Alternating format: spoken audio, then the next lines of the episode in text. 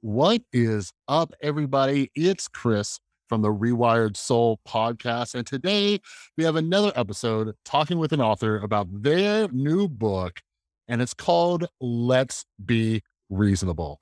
All right. So this is actually a professor, and his name is Jonathan Marks. And I cannot remember where I saw this book uh, recommended. It actually um, uh, and it was somewhere on Twitter. But anyway, so I, I grabbed this book and I was like, okay, what what is this book about? It's like, let's be reasonable. And he, uh, Jonathan, is a conservative and he's a professor, right?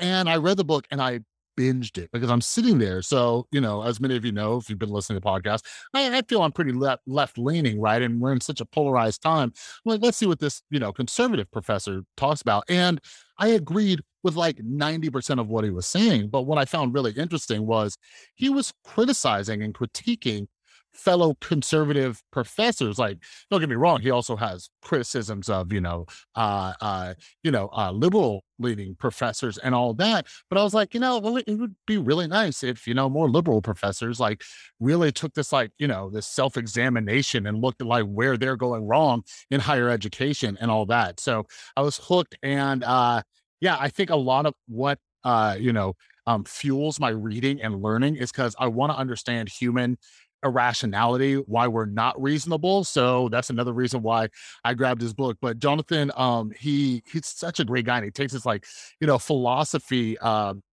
uh kind of angle on all this. And he was really great to talk to. And we talk about so many uh different topics in higher education, you know, from, you know, what's it mean to be reasonable um you know how can we better uh, teach young people to be reasonable but one of the more interesting parts of this conversation that i couldn't wait to talk to him about is there's uh there's a, a conversation amongst uh uh, conservatives and even just people from the heterodox community that there are not uh, enough conservative professors, right?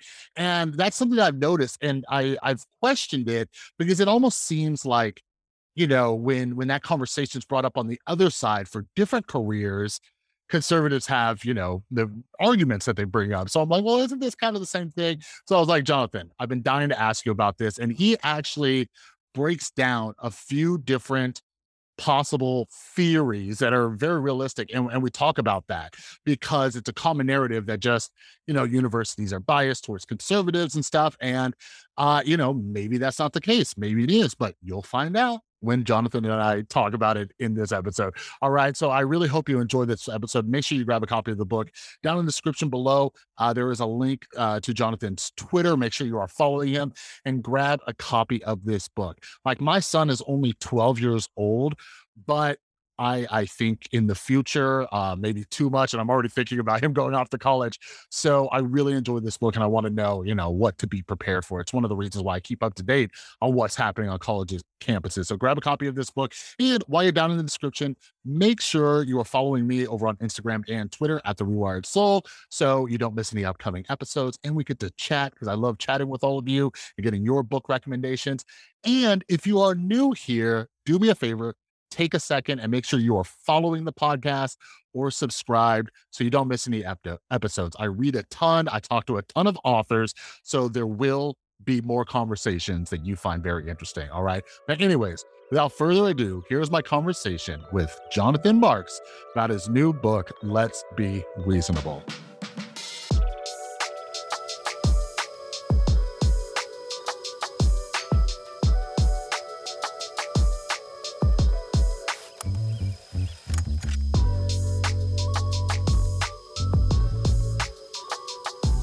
Hello, Jonathan. How are you doing today?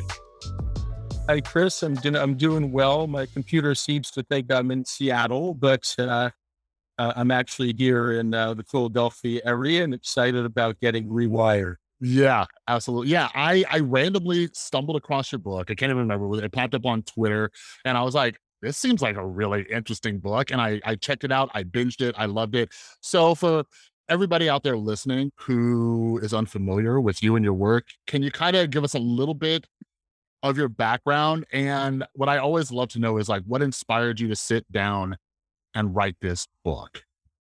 Sure. Um, so well, we already know my name. I'm Jonathan Marks. I teach at uh, Ursinus College in um, the Philadelphia area, small liberal arts college. I've been teaching for a, a little over 20 years. Uh, my area is, is more or less political philosophy. I'm in a political science part. I mostly teach mm-hmm. philosophy courses, uh, Plato to NATO, as they say, uh, in, in the business.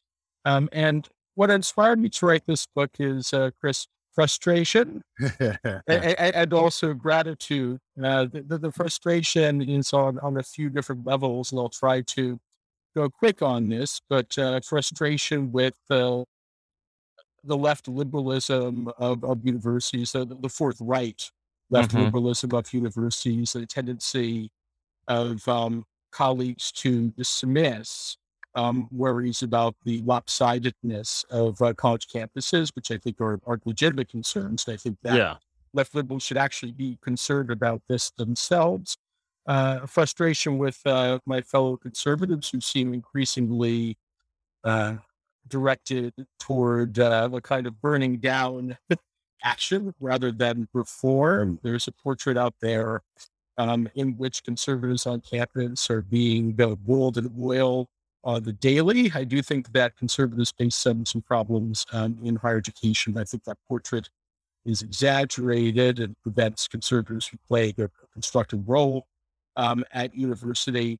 And, finally, frustration with the sort of institutional defenders of liberal education, who seem to me to be all over the place. You know, they put up banner after banner. Yeah, so, social justicey, we're entrepreneurial, um, we're interdisciplinary, we're you know, jobs, jobs, jobs oriented. We'll get you the skills, you know, civic, and yeah, you know, there, there's not much of a, of, of, a core there, and I don't think that um, it, has been terribly effective. It's hard to know exactly what's going to be effective, but I'm pretty sure it's not that. Um, I, I had a liberal education. I mm-hmm. tried to practice liberal education. I'm grateful for liberal education. I want to see it um, prosper, mm-hmm. um, continue, and, and all the rest of that. And, and that's what motivated to write. Yeah. And, and correct me if I'm wrong, but it's, it's kind of like, uh, uh, a map for like what what conservatives in the educational or higher education can or should do based on you know just kind of what you've seen and everything like that uh so it's it's is it mainly directed towards like conservative professors or are you hoping like both both sides, if you will, are going to read it? Like, who was the target audience you had in mind when you when you wrote this? Thanks. Uh, I'm glad you asked that question, having already suggested that my, my book is a didn't jam. I can now try to widen the potential audience as much as possible. but, but, but, but in doing so, um, I, I, think I'm being true to the spirit of the book. Um, it's not just a, a, book that's pitched to conservatives or conservative professors, mm-hmm. um, though that's certainly uh, part of what I'm trying to do um, book. It's really pitched to um, all of us who care about the future um, of higher education and the liberal education portion of it. Um, so to people both on and off campus, maybe on campus, I had especially in mind folks who, who may be wildly distressed or worried in in a way that's hard to articulate. You know, uh, maybe some of my colleagues um, in the um, uh, natural sciences, um, for example, or in, in mathematics, who may have concerns about the direction of higher education, may kind of feel like, you know, that liberal education stuff, that's for the humanists. Um, I'd better yeah. not get involved. If I say something, maybe I'll get my uh, head chopped off, and I'm not sure exactly what what I ought to say. So it, it tries to to articulate, um, you know, a, a, case. Yeah, yeah, and yeah, I here's he like I like we we just like met face virtually face to face, but I read that book. I'm like I respect the hell out of Jonathan Marks. And we're to kind of dive into it at some definitions in a second. But, you know, I'm very liberal, right? And I see you kind of talking about what you've seen with like conservatives within academia. I'm like, I wish some liberals would do this too and talk to some, you know? So I'm like, why why have i or maybe i i don't know because you don't know what you don't know and i don't know if i haven't just haven't come across this but i see the same thing because like you know um uh, as somebody who was uh, canceled in 2019, had thousands, hundreds of thousands of strangers just coming after me. Uh, one of the like I was trying to understand. That's why I, when I really got into philosophy, like political philosophy, moral philosophy, and I came across, uh, you know, uh, the coddling of the American mind, and a lot of that is about like kind of the outrage culture on campuses, and you know, more liberal, progressive type people, right? But it's it's I haven't seen I haven't seen like a liberal leaning educator really sit down and address this in kind of I don't know with as much like tact and stuff. So this is me just kind of uh telling you how much I love what you did with this book. Thank you. But I didn't know you'd be can- you've been canceled there because I got to go. yeah, sorry. I, you know, I, I, might still be toxic. I, uh, I, uh, I, I think Coddling the American Mind is um is an excellent book, and and I think that um my book is in many ways in, in, in the same spirit as that book, but comes at the issues from, uh, from, from somewhat different angle in part because my background is in, in uh, political philosophy and, and both Haidt and Lukianoff look at it. Um, I think mostly through, through a psychological frame, um, you know, to John Haidt because that, that, that's his field. Um, mm-hmm. Greg Lukianoff because he um, has great respect, um, has gained a lot from cognitive behavioral therapy. So, um, uh, my my angle is different, but um, yeah, you know, the, their idea that the telos University is, is truth is is not so far um, from what I'm advocating for. Yeah. So so something I, I I wanted to break down and chat about. So uh we chatted about this just a little bit right before we hopped on but for the audience out there so i i've been like a political nihilist like my whole life like why why care why get involved nothing matters right and then in 2016 it wasn't just the election of trump but just seeing how much people disagreed on different topics and the polarization and all that so i got really into it and you know once once i learned i was like okay like i, I didn't even know what party I, you know, quote unquote belong to. But as I educated myself and stuff like that, I'm like, okay, so I'm left leaning, liberal, you know, whatever, right? But you, you're a conservative, and I, I read it, and basically since since I got into this, it seems like we're so polarized. There's not much we agree on and stuff. But I read your entire book, and I'm like, well, I agree with like 90% of what this guy is saying. So I thought that would be interesting to kind of dive into. So my question for you is like, what what makes you conservative? Like I think like like I I'm curious if not only me but other people like do I have the wrong idea of what conservatism actually even means? So can you break that down a little? Sure, I, am happy to talk um, about uh, my own take on on conservatism. Mm-hmm. Um, there are a lot of strands of it, so it's a the same is true of liberals too. So it's yeah. easy, I think, to be perplexed about um, what it is. In fact, I, I, just taught a course with um, a left wing colleague of mine. Oh, uh, really? Uh, Tony Nadler, who's terrific on the subject of conservatism. He studies it from from a sort of left wing, mm. you know, sort of hmm. know your enemy kind of perspective.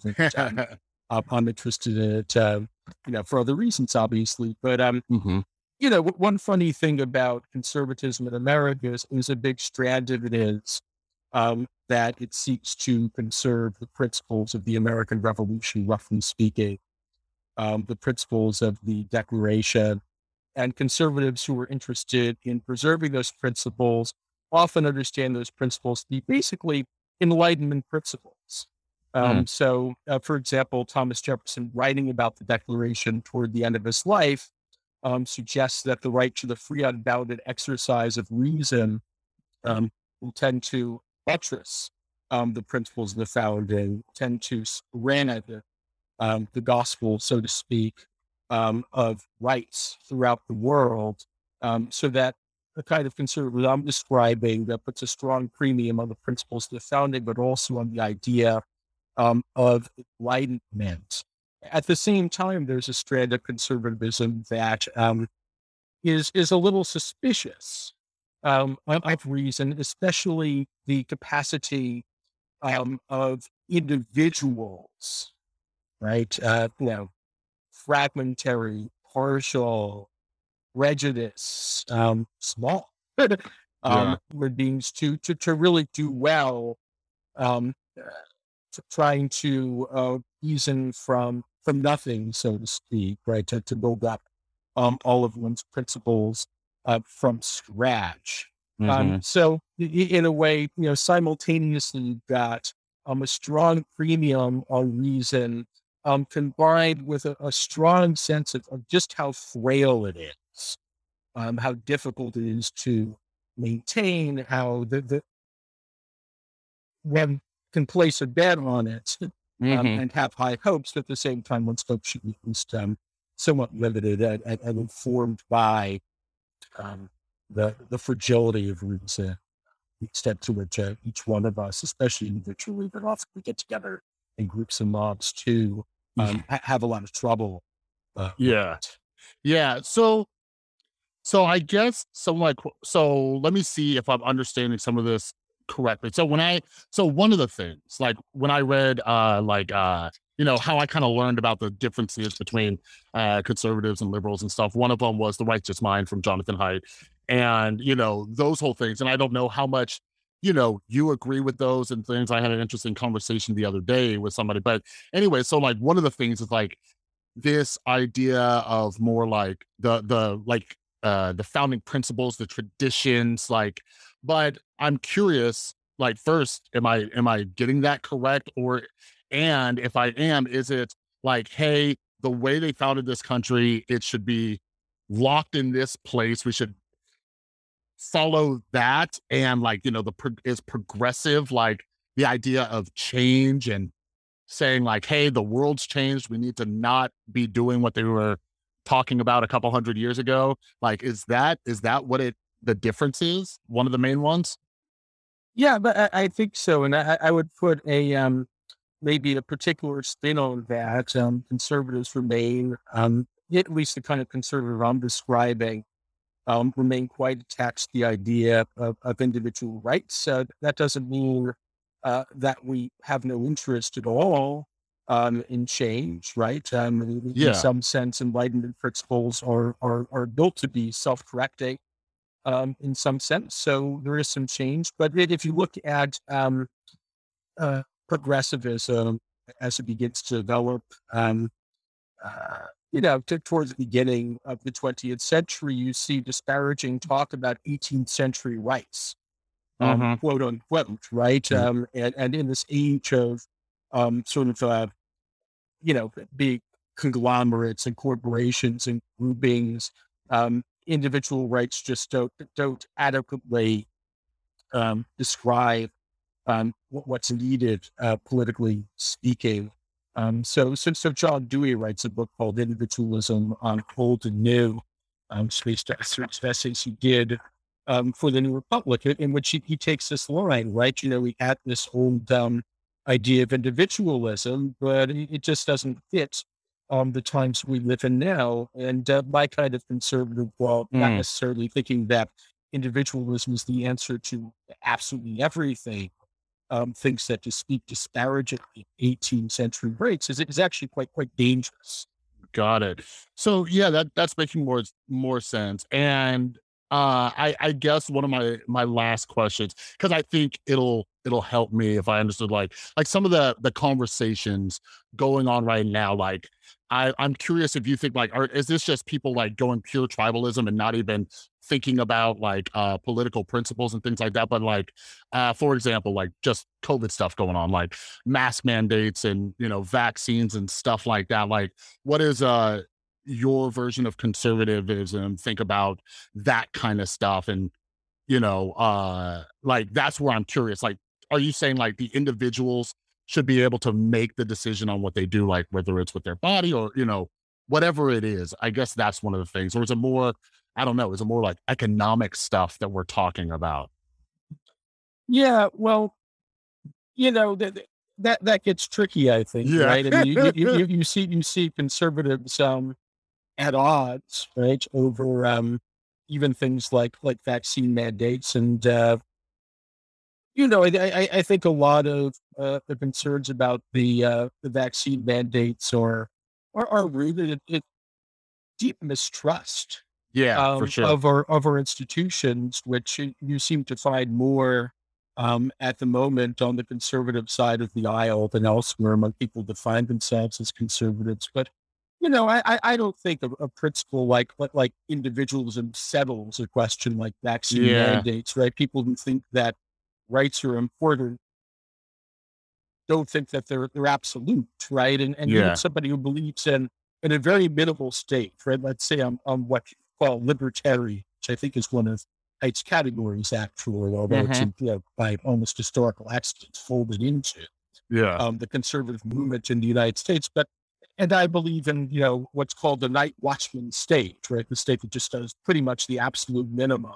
Okay. That state, that state might very well still have some significant public health authority Mm.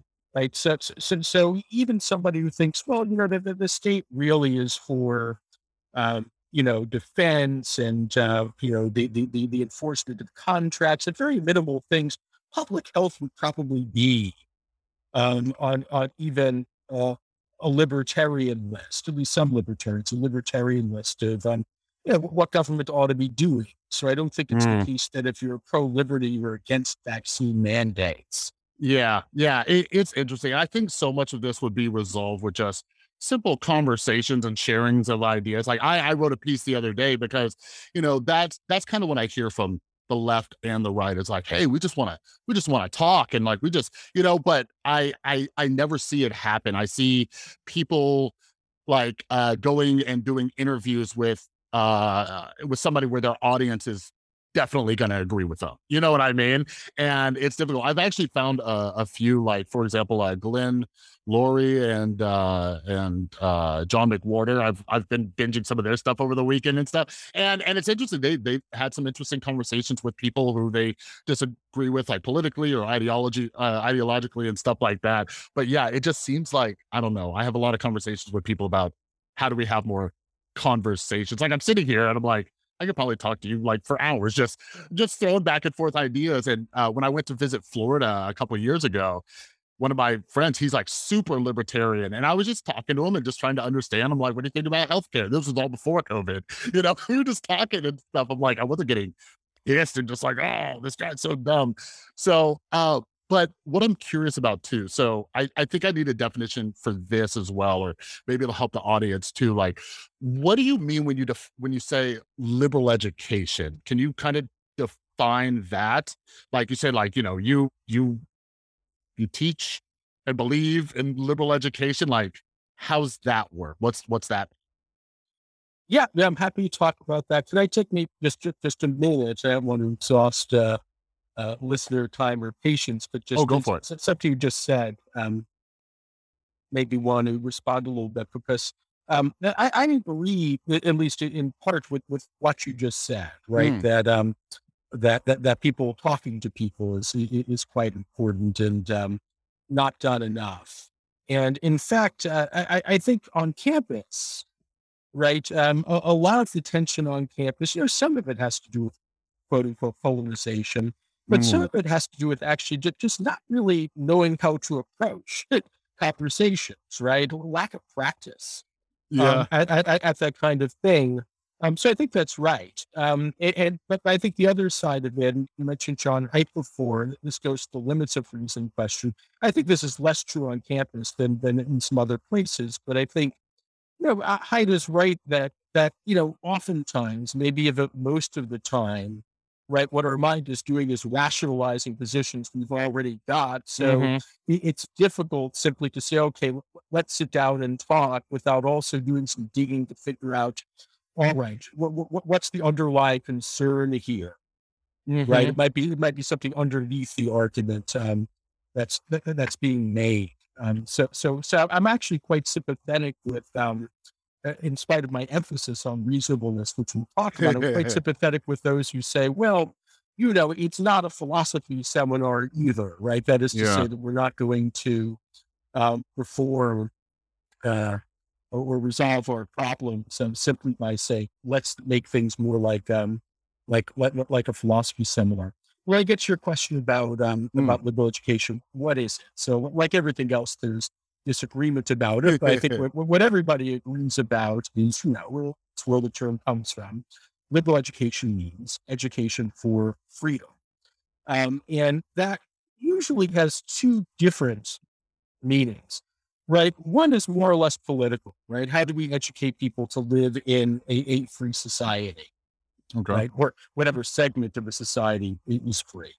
Um, so how do we educate free people in that sense, politically speaking? And that there's a sort of trans-political need, right? Um, um, how do we educate people to be reasonable, say in such a way that there, there's a standard above any given um, political regime by which one might, might judge, well, how is my regime doing today, right? Mm-hmm. Um, since there's a political and trans-political um, meaning here, um, I think, and we just discussed this a little bit, in the U.S. context, these things run relatively uh, neatly together, at least more neatly together than in most um, kinds of politics. Because again, Jefferson says, and he's not just speaking for himself, uh, this is a pretty old idea that that you know the, the principles of, of the Declaration are, are, meant to be subjected to scrutiny, right? Close mm-hmm. rational scrutiny, so that in a way, more reasoning, more better, right? Even from a political standpoint, mm-hmm. whether that's true or not, right?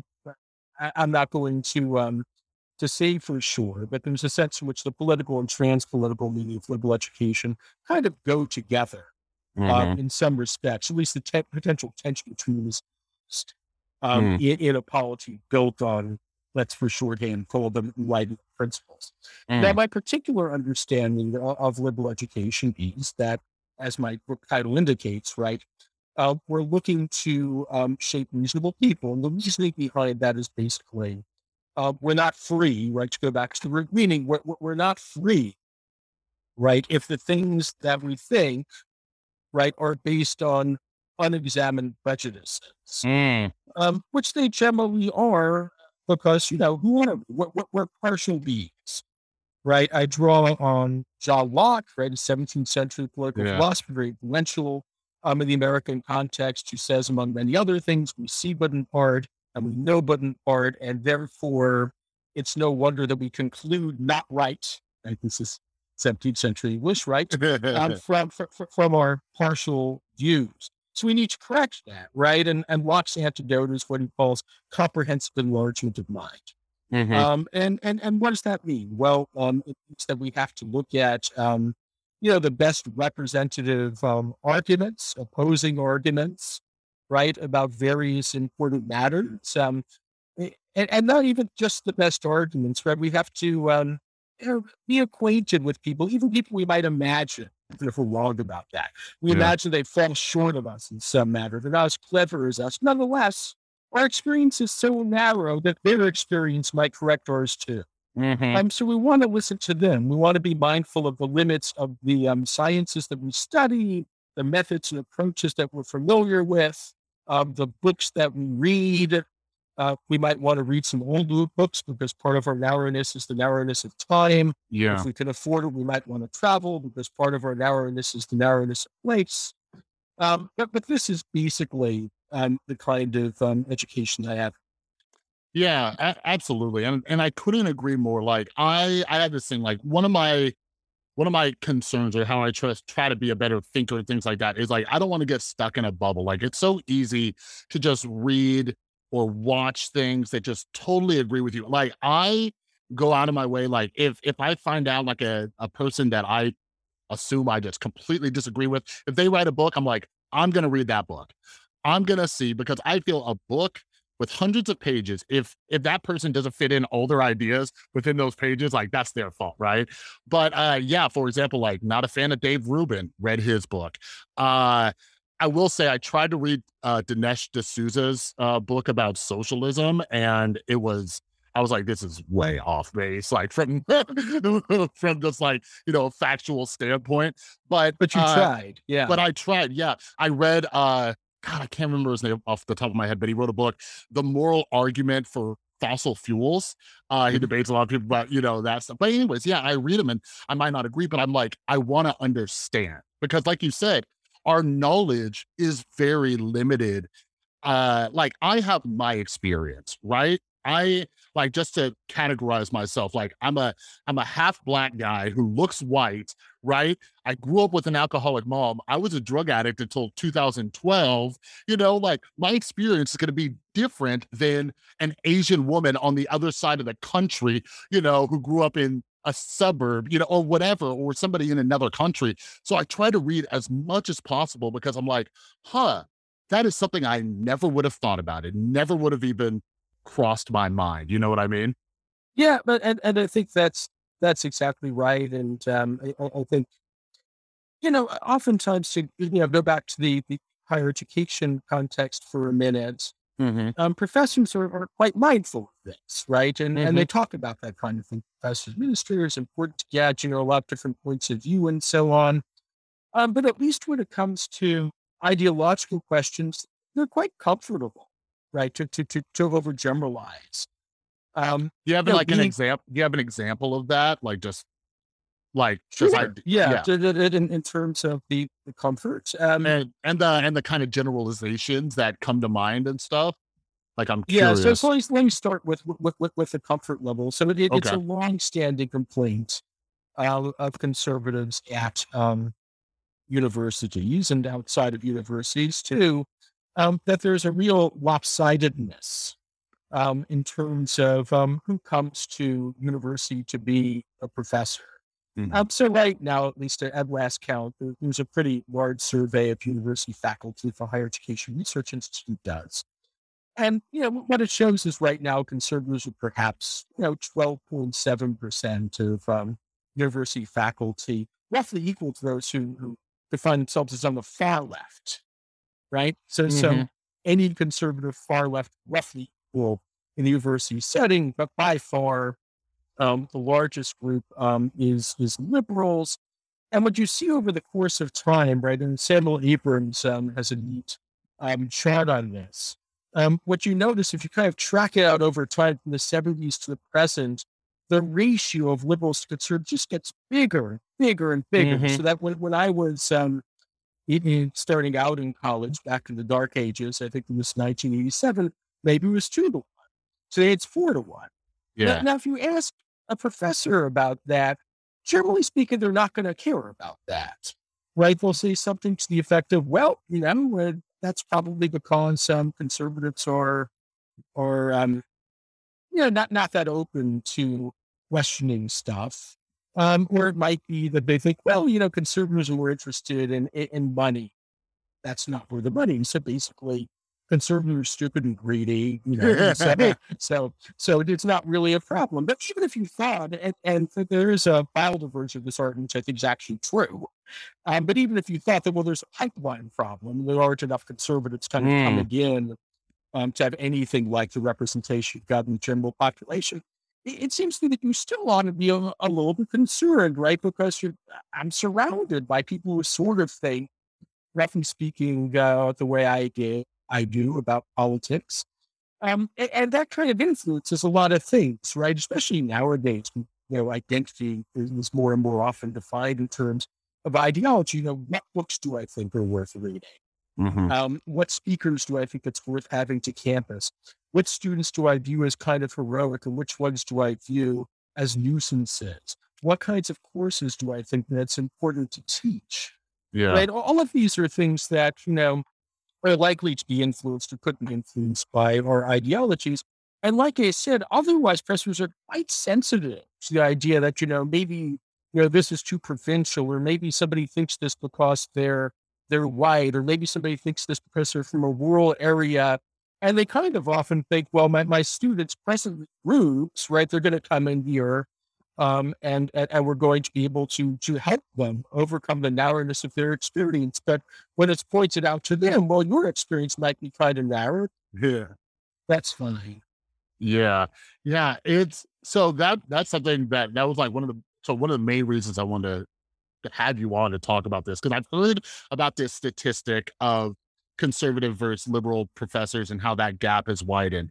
And here's here's what I find most interesting. So, you know, when you have like all these like debates on like identity stuff and like, you know, the woke stuff and all that. So topics just off the top of my head, you have like, you know, uh, there's a lot of talk about racism. There's a lot of talk about sexism and misogyny and stuff. So for example, uh, that guy from Google, I just had his name off the top of my head. But anyways, he wrote that manifesto, right? About why there aren't as many women in, you know, this this field, right? And he dives into like some te- uh, biological reasons and stuff. Huge thing. And Google's like, they they listened to the people freaking out and they got rid of them, right? And it turned into this huge story, right? Uh, when it comes to like racism, when there's you know low uh, rates of you know black people in a in a job or a position or a school, they say, you know, well, well, maybe women don't want this job, or maybe black people don't want this job, or whatever it is, right? So then I hear this conversation about conservative, uh, lack of conservative professors. And I'm thinking, like, I try to imagine, I'm like, who's the person that would side with these arguments about, you know, the the issues with race or sex? Like, I, I imagine more conservative people saying, yeah, maybe women just don't want to do that job. Maybe there's not as many women construction workers because they don't want to do that, right? And then when I think of this lack of conservative professors, I'm like, well, wouldn't that kind of be the same thing? But at the same time, too, you know, uh, I think I think all of this is more nuanced and it's a case by case basis. Like when you do have these college campuses who are firing professors or not backing their professors, like I'm liberal, but I am huge about like free speech, and I'd be scared as hell to teach on a campus. So I'm just curious. You're like, have you ever sat back and thought about these kind of things where you know conservatives might agree, like, hey, women just don't want that job, or black people don't want that job, or you know, but is it different, same? Am I missing something? Yeah, so, so I've got um, uh, so there are a couple of pieces of this. Okay, I'll, I'll talk. I'll talk about one, and then maybe talk about the other two. I'll say what I think the two pieces are.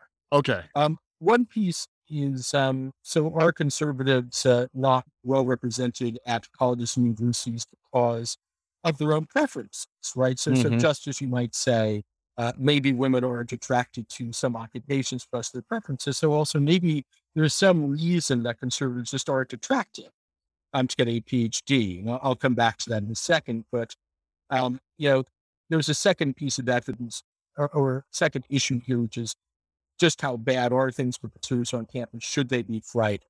So I'm going to take up the first issue first. I hope we get to the second one also No, no, I want to, I uh, want to, we, we have a little bit more. I would, I would gladly just break down each of these because this has been on my mind for months. And I'm like, Jonathan is the man I need to talk to about this. So, so break it down for me. I, I'm your man, Chris. Um, so the, the, the- there are three leading explanations of why there aren't that many conservatives on campus. Um, one is discrimination, right? Um, and there's not much evidence of that, but um, there, there is some indirect evidence, or at least a couple of studies that just sort of ask professors straight out, right? I mean, straight out. So this isn't something subtle, hidden, or something like that, Mhm. just straight out. You know, survey. So, you know, do you think if you had a couple of job candidates and other things were equal, uh, would you choose the one who you agreed with, ideologically speaking, Yeah. instead of the one you didn't? Right. That, that that's a straightforward right indication of discrimination. Like the tiebreaker for me is going to be, do I agree with this person's Yeah. ideology or not? And something like 30 plus percent of professors in a couple of different surveys, not very large, so I won't make too much of this, but a couple Yeah. of surveys said, well, yes, I actually would be willing to discriminate, right? That- That's sort of the need for the measure, willingness to discriminate. So, Huh, Uh, that's yeah. that's interesting that people would uh admit to that. And I, I hope you don't mind but I kind of want to like pause in between and ask some questions. So so with with this kind of survey, uh is this interviewing both liberal and conservative professors and they both say like I would hire somebody who's more ideol ideologically aligned with me? precisely, that is to say that, that liberals are more inclined to discriminate than conservatives. Both liberals and conservatives are inclined to discriminate. But there are so few conservatives on campus that if this discrimination were actually having a real world effect, Yeah. right, liberals are just in more of a position to do the discriminating because there's so many more.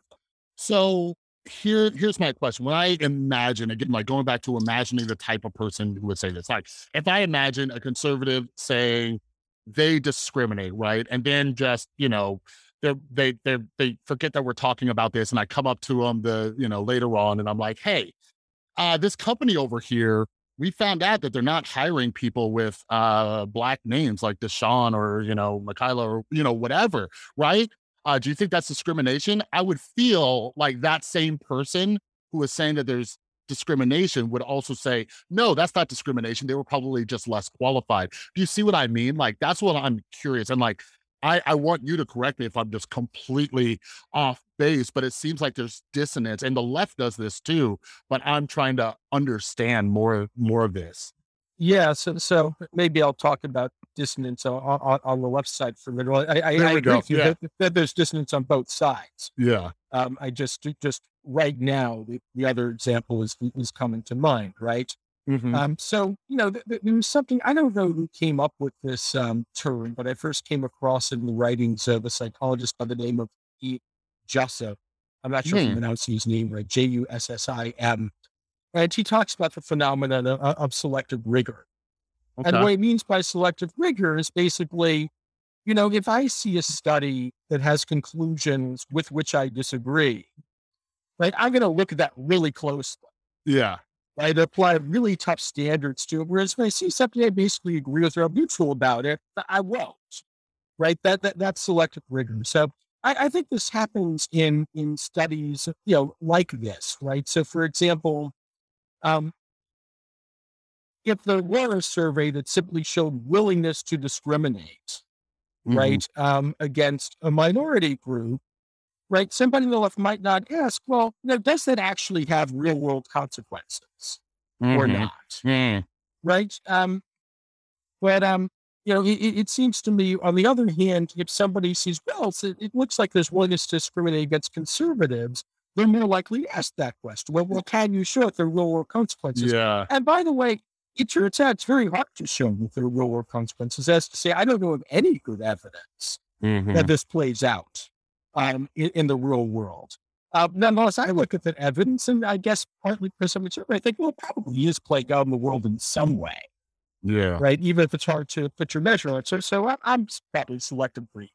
Yeah. No, it's, it's, myself. It's interesting just even you mentioning that. Like now I'm just after asking you and hearing your response, I'm thinking of 50 million ways that, you know, uh, my my side will get that same dissonance and i think that's one of the reasons i'm so fascinated with psychology and human behavior because we all we all struggle with the same issues but we we have this like uh uh, this like bias blind spot, right? Where we we don't see it in ourselves. We're just like, okay, that that person's doing it, but but I would never, you know, I would never look at this study or these numbers in this uh, bad way. I think uh, another researcher who does stuff. I'm gonna look up uh, that Jussim guy you mentioned. I haven't heard of him, but uh, I don't know if you've looked into the work of uh, Daniel Kahan.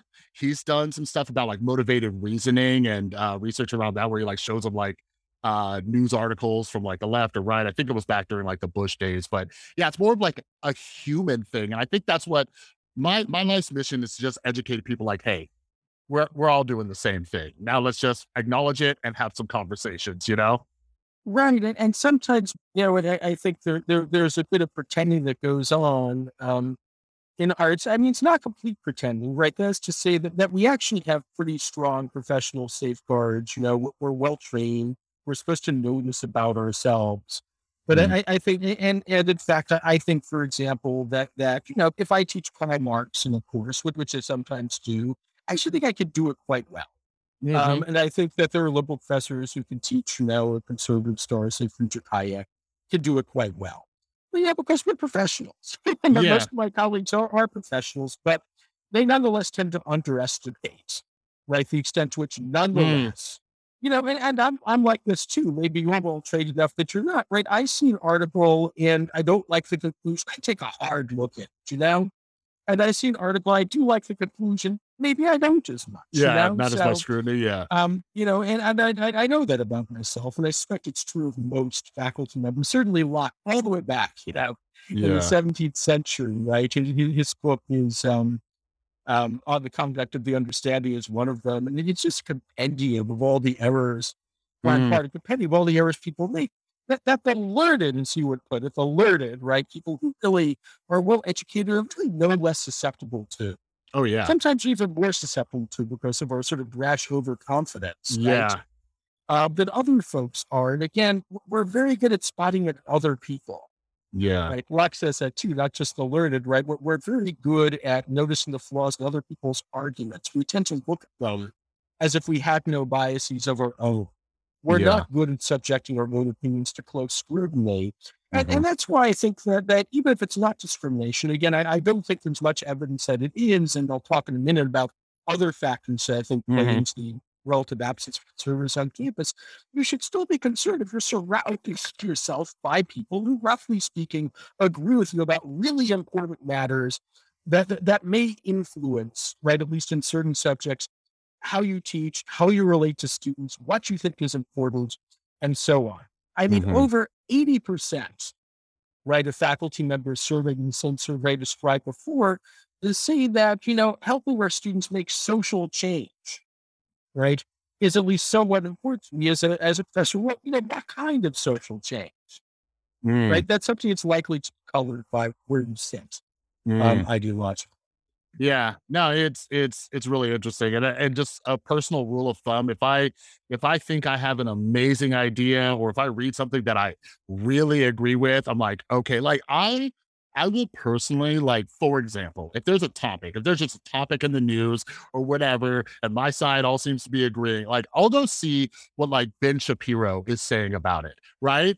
Because if nothing else, they'll point out something that I might be missing because you know, it's almost like our kid, right? Like our kids are perfect. There's nothing wrong with them, you know. So sometimes that's like our ideas too. And I'm like, wait, I need someone to judge this harshly because that's the only way we we grow. Like, you know, if I, you know, if I'm practicing cooking and if all my girlfriend says is like, oh, you're the best cook ever, how am I ever gonna get better if she's just, you know, agreeing with me all the time? You know, so that's that's just my personal practice. Do you do you have I want to jump into those other explanations, but real quick, like what is what do you do like to kind of check yourself right since you acknowledge this what's a practice i could take from a a man with such wisdom like yourself what tools do you use Um, well, you know, nothing that I think you'd find surprising. Um, we- we're talking toward the beginning of this conversation, Mhm. right? Of um, my, my team teaching of a class um, with my friend Tony, right, who's on on the left and yeah has a very different vision of um, of uh, of conservatism. I taught a class on conservatism together. Thought well, I'll probably learn something. Um, yeah from working with them, and, and and indeed, I believe I did. Um, I, I write in the book, you know, uh, um, you know, put in a shorthand, um, which you know, in in a way, is not not very scholarly, but just for for, for the sake of um, quickness. You know, I'm kind of a pro-Israel guy.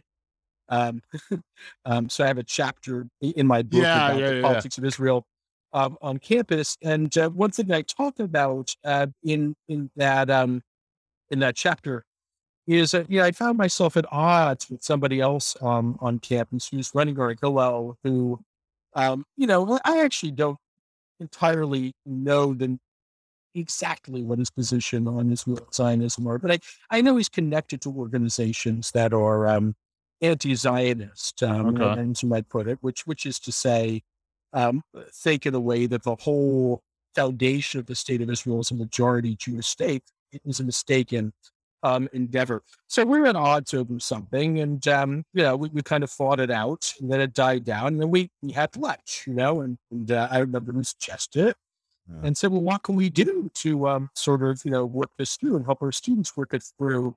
Um, so we talked together, just a session on Israeli elections. Then we taught um, a small reading group on a book called My Promised Land by Ari Shavit, and then we taught a class together um, about about Zionism.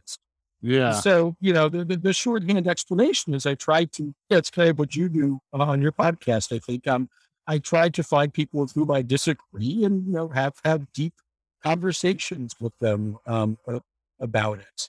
yeah Um, that is, you know, at length over the course of time and some depth. I have many friends um, on the left, and um, yeah, it's pretty easy to do yeah in an academic um, environment. So um, that I think is is um, an important strategy, right? You can do it also by uh, you know, but by reading, yeah right? Um, and and try to read, you know, aware of your likelihood to practice um, selective rigor.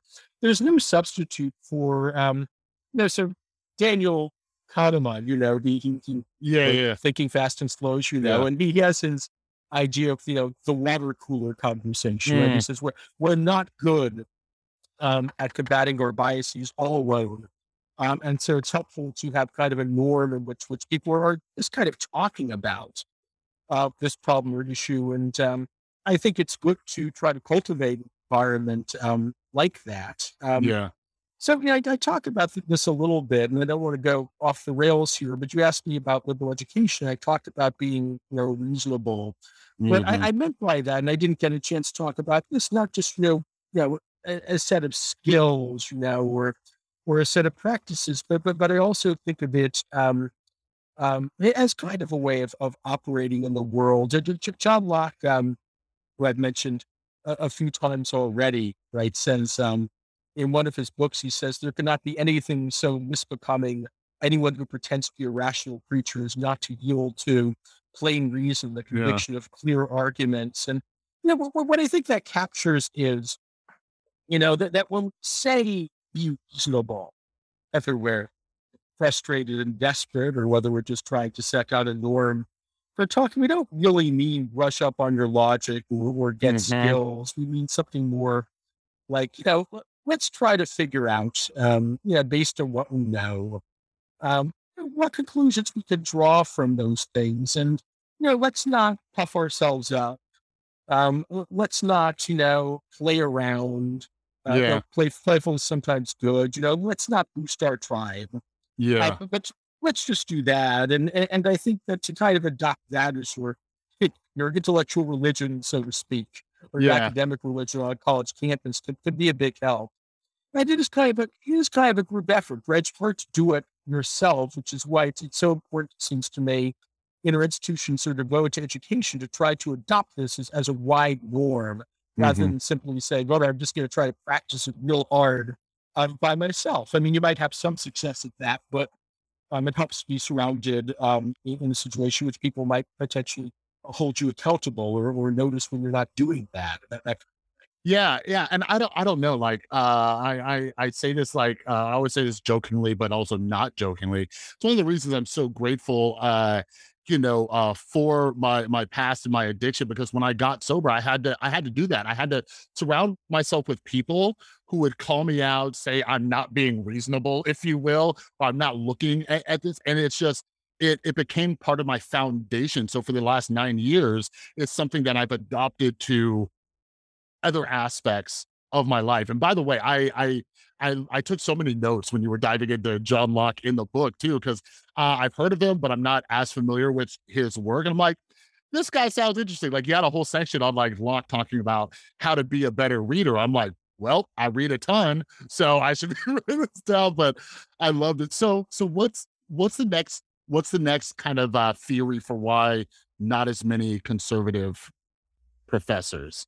Yeah, so, so you could certainly stop me in either one, though. I'll note that the, the next two are basically Oh. you know, pipeline theories. That, and, and by that I mean uh, there just aren't that many conservatives who want to get PhDs. Mm-hmm. Um, and, and there's actually truth to that. In other words, that seems to be right. Um, so there, there- there's a um, huge survey which I use in my book a number of times, a Higher Education Research Institute freshman survey. It's right out of uh, UCLA.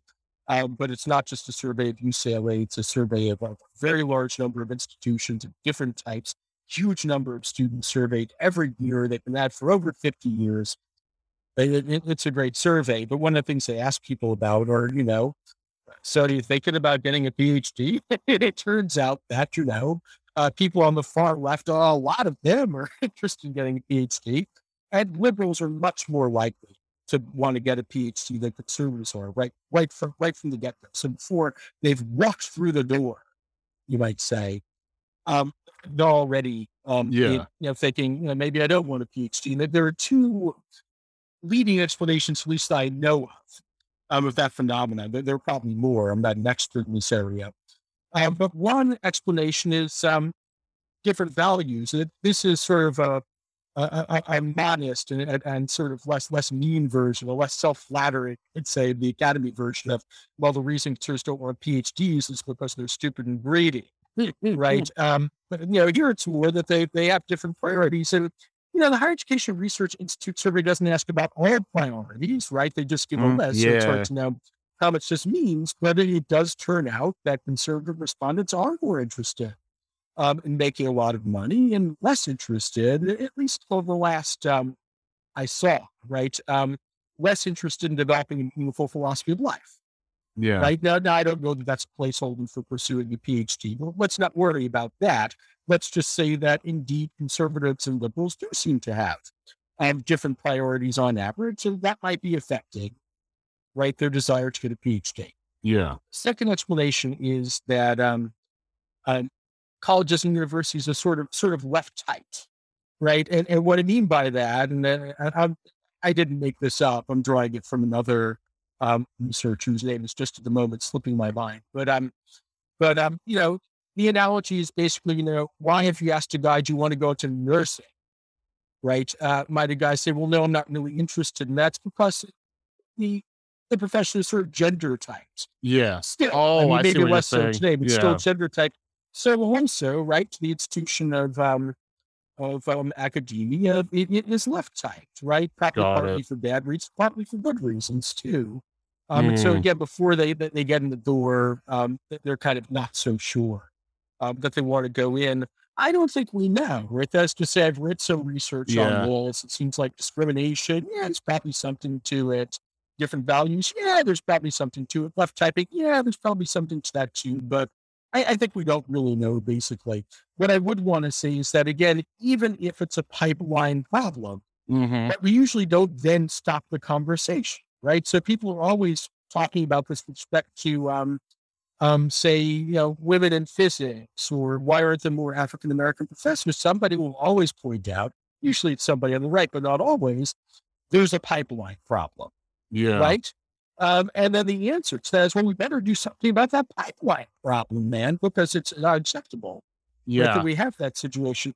I, I don't want to analogize these things, right? They're, they're not the same, right? And not having Yeah. conservatives on campus is not the same as not having black people on campus, right? Those are two very different things. Yeah. But nonetheless, right, it's not a one of practice to say, well, there's a pipeline problem, so mm, whatever. Yeah, I think like uh just my my remedial knowledge of this stuff and like looking at it like I like when I think of the conservative, the lack of conservative professors, I I picture a pipeline problem. But that's where like I like talking with people like you and now I want to do even more research because I'm aware of all my biases, right? Like I even though I try to read from, you know, people I disagree with, I know a lot. I've read a ton of books on just like biases and prejudice and all these other things, right? So I'll look at, you know, the black community or how women are treated or whatever. But then then I'm recognizing my biases because if I imagine like typical conservative, right? I think of white dude in the South,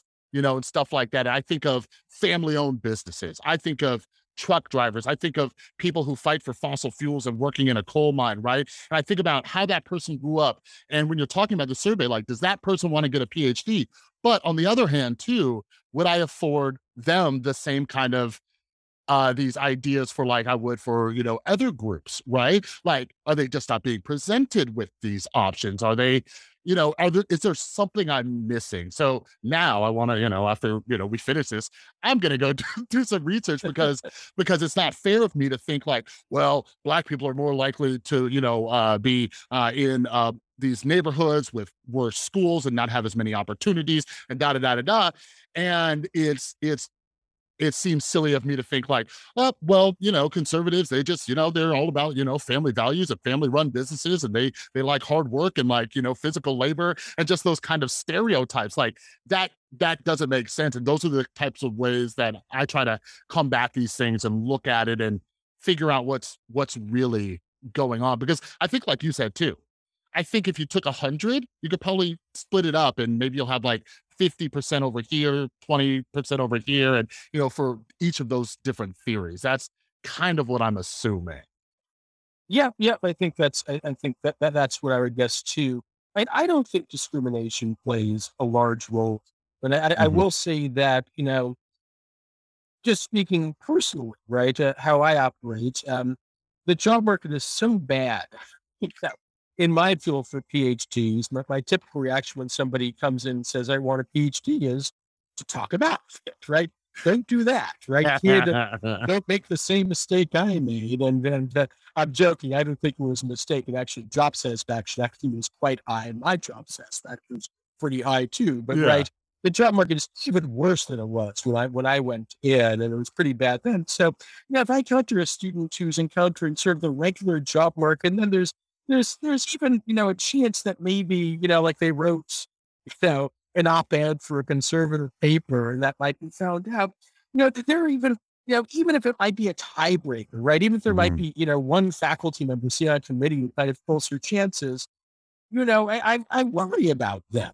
You know what I mean? I, I- mean, if they said, "Well, well, I'm a conservative, I'm thinking about going," then I might discourage them even a bit more, which is unfortunate. But but but if I were doing it, it would be because I want to be honest about how difficult the job market is. One, Mhm. and then two, how you know there might be this extra obstacle, may not be very large, right? But the job market is so bad, right? That might be enough to sort of sort of tip the tip the scales.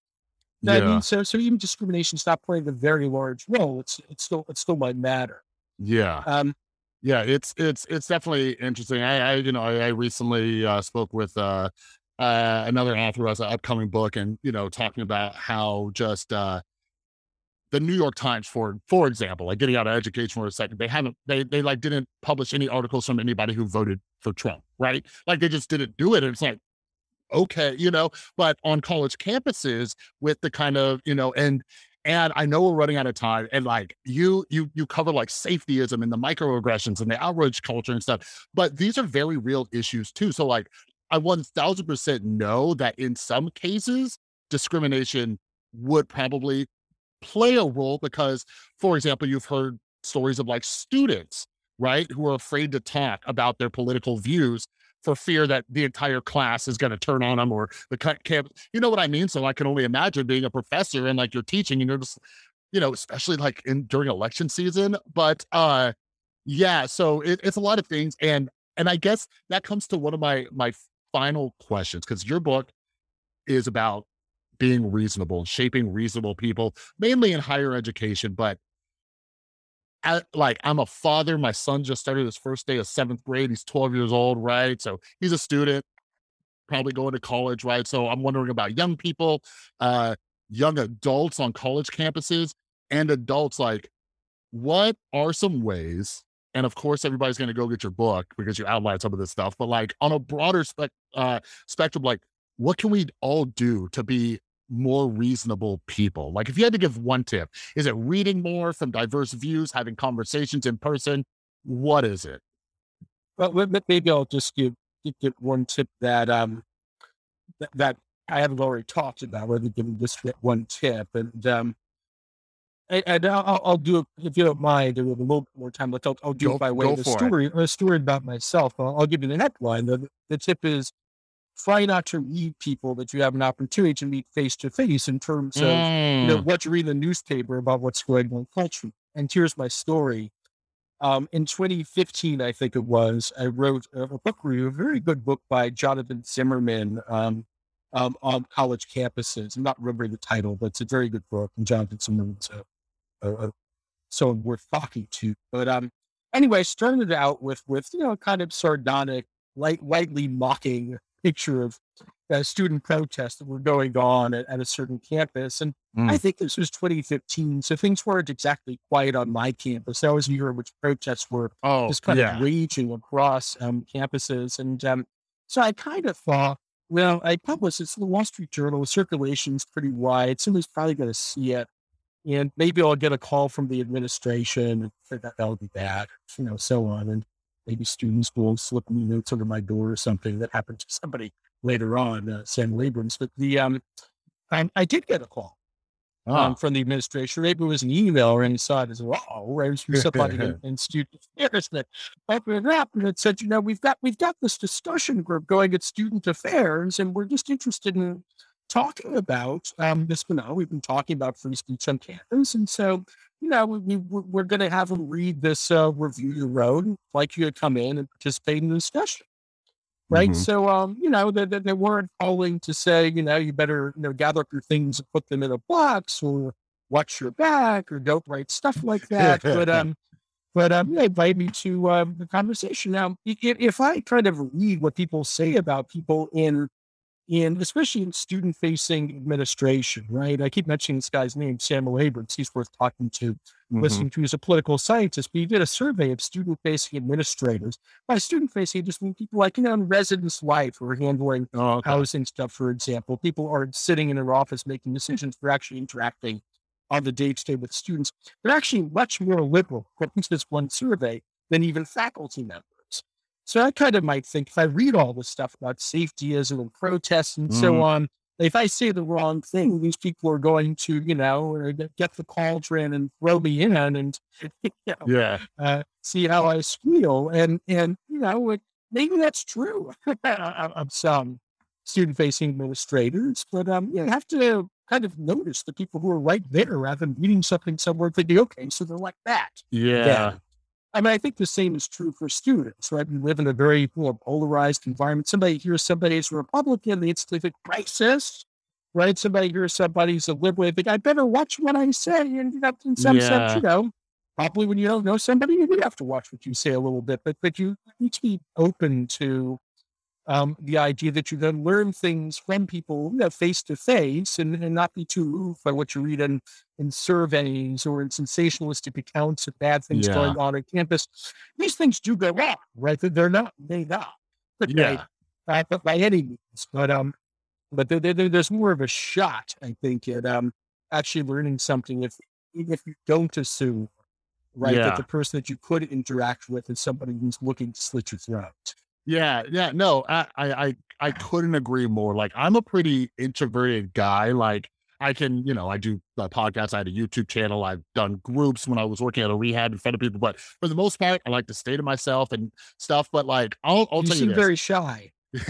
like when it's one on one, like I don't even think about the people who are going to be listening to this. But like, this this podcast and just talking with such a diverse group of people just so many professors and scientists and philosophers and journalists and and stuff like like I, I thought I'm like pretty open minded, but just so many just things I assume about people, like you were talking about, like, no, not everybody's gonna slit your throat. Like I I I have come across that, fortunately, not in any recorded conversation, but like I I'm learning uh, at the ripe age of 36, I'm learning the value of conversations and not assuming the worst, like getting to know them, getting to talk to them and stuff. Because, you know, that that's the thing. Like I think about how I, I spent most of my life not even recognizing that politics exist. And I got along with a lot of people. So so it only makes sense that you know there's there's a good chance that I could still get along with a lot of people and and yeah that's just kind of my hope is that more people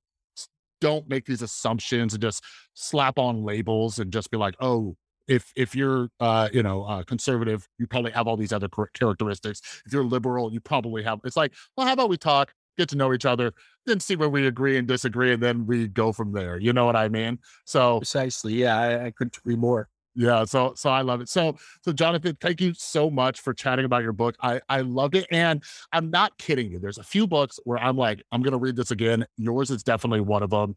Uh, I have a I have a list of books. I'm like, when my son gets older, I'm going to be looking at this and telling him to read. You know, and this is I think this is an important one.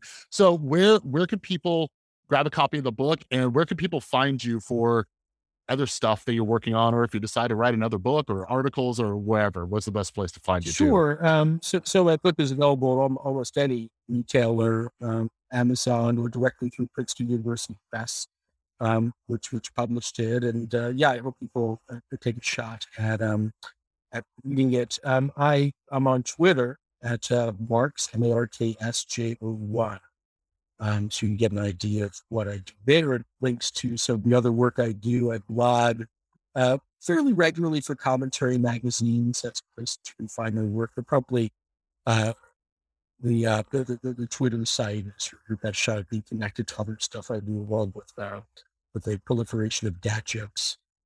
I love it. That that's one of my favorite things as a dad. I love the dad jokes. So yeah, I will link all that in the description below. So thank you so much, Jonathan. And yeah, I'm sure we'll be talking again real soon.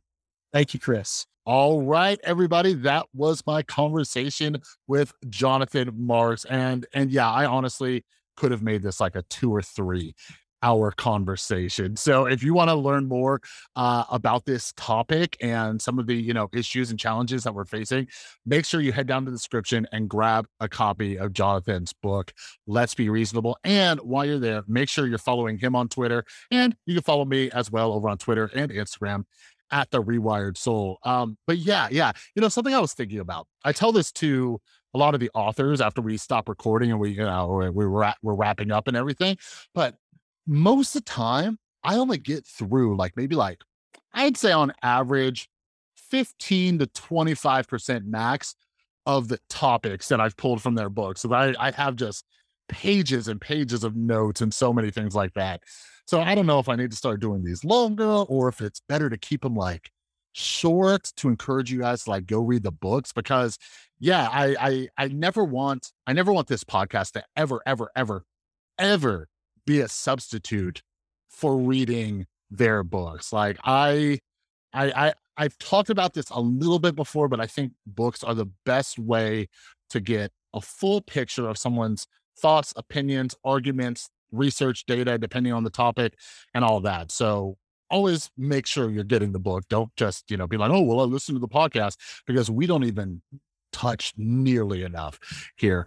All right. But uh yeah, anyways, um, if you are new and you're not yet, make sure you are uh, subscribed to the podcast or following the podcast. And I know you're thinking, you're like, Chris, how can I support this podcast, but I don't got any money? Well, thank you for asking. Let me tell you, a great way to support the podcast that's 1000% free is to share the episodes on social media. For example, if you thought this was a good episode, if there were some decent topics and conversations that came up, share it over on Facebook or Twitter or Instagram or Reddit or uh, Snapchat. I don't even know if you can do that, but just share it. It really helps out a lot. The other thing that's free of charge that helps out a lot is if you head over to Apple, all right, find the podcast, leave a rating, leave a review all that stuff really helps. It helps uh, the algorithms be like, hey, this is a decent podcast. We're going to send it out to some more people and we can build this lovely little community. All right, but some other ways you could support uh, the podcast and my insane reading habit. Uh, down in the description below, there's links uh, to the rewiredsoul.com where you can grab some of the books that I have written, uh, you know, on mental health, addiction recovery, YouTube cancel culture. Um, there's also a link down below if you want to become a patron. And there was also an affiliate link for BetterHelp online therapy. All right. As many of you know, mental health is a huge, huge part of my life as somebody in recovery. BetterHelp is a service that I have personally used. So if you're interested in trying out some therapy, it's affordable online. You can do it from the comfort of your own home. And yeah, it's with a licensed therapist. So check it out. Affiliate link down below for BetterHelp online therapy. All right. So another huge thanks to Jonathan Marks for taking some time to come on the podcast. Make sure you follow him and grab a copy of his book. All right. But yeah, for all of you, make sure you're staying tuned. Okay. Because I have some great episodes coming this week. Like you don't even know. Like we we have a wide range of topics. And then the next week, oh, it's gonna blow your brain up. So make sure that you stay tuned. All right. But for now, have an amazing rest of your day. And I'll see you next time.